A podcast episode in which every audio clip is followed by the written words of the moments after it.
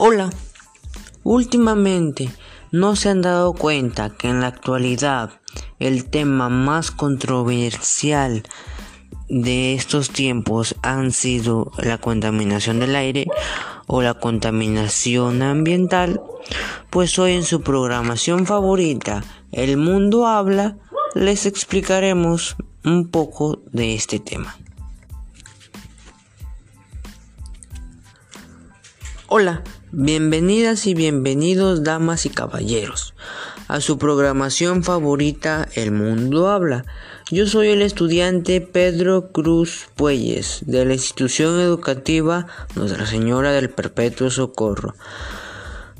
Hoy vamos a hablar sobre la contaminación del aire. Como nosotros ya sabemos, la contaminación ambiental es uno de los problemas más grandes que ha tenido que enfrentar nuestra sociedad, que durante años no hemos sabido ser cuidadosos con estos temas, sin saber las graves consecuencias que estas acciones pueden traer, que sin duda alguna ya están surgiendo efectos. Pero, ¿Qué ocasiona en el Perú y en nuestra comunidad la contaminación del aire?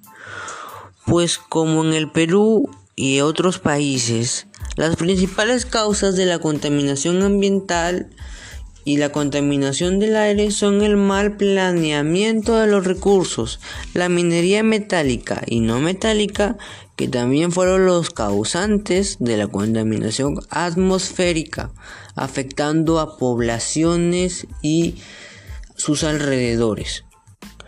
Pero la contaminación sonora no se queda atrás ya que según la Organización Mundial de la Salud, el máximo ruido soportable por un ser humano es el 60 decibeles. Sin embargo, la ciudad de Piura genera 70 decibeles, ocasionando una contaminación aún mayor. ¿Y cuáles son sus consecuencias? ¿Qué acciones podríamos promover para evitar estas consecuencias?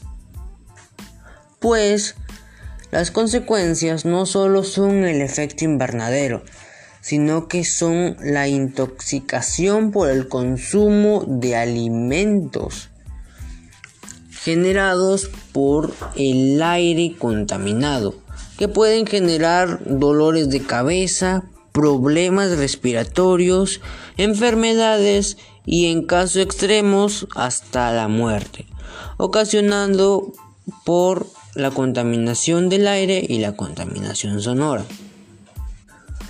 Para ello presento la siguiente propuesta, que es promover el compromiso de la ciudadanía a usar responsablemente los equipos que generen frecuencias sonoras y acústicas, para así contribuir a que más estudiantes de clases virtuales tengan una mayor concentración, evitando el mal desarrollo de la salud ambiental e integral, ayudando a nuestra familia y nuestra comunidad.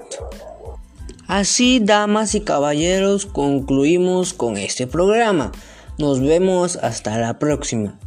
No sin antes recordar que todos y todas compartimos con el cuidado del medio ambiente.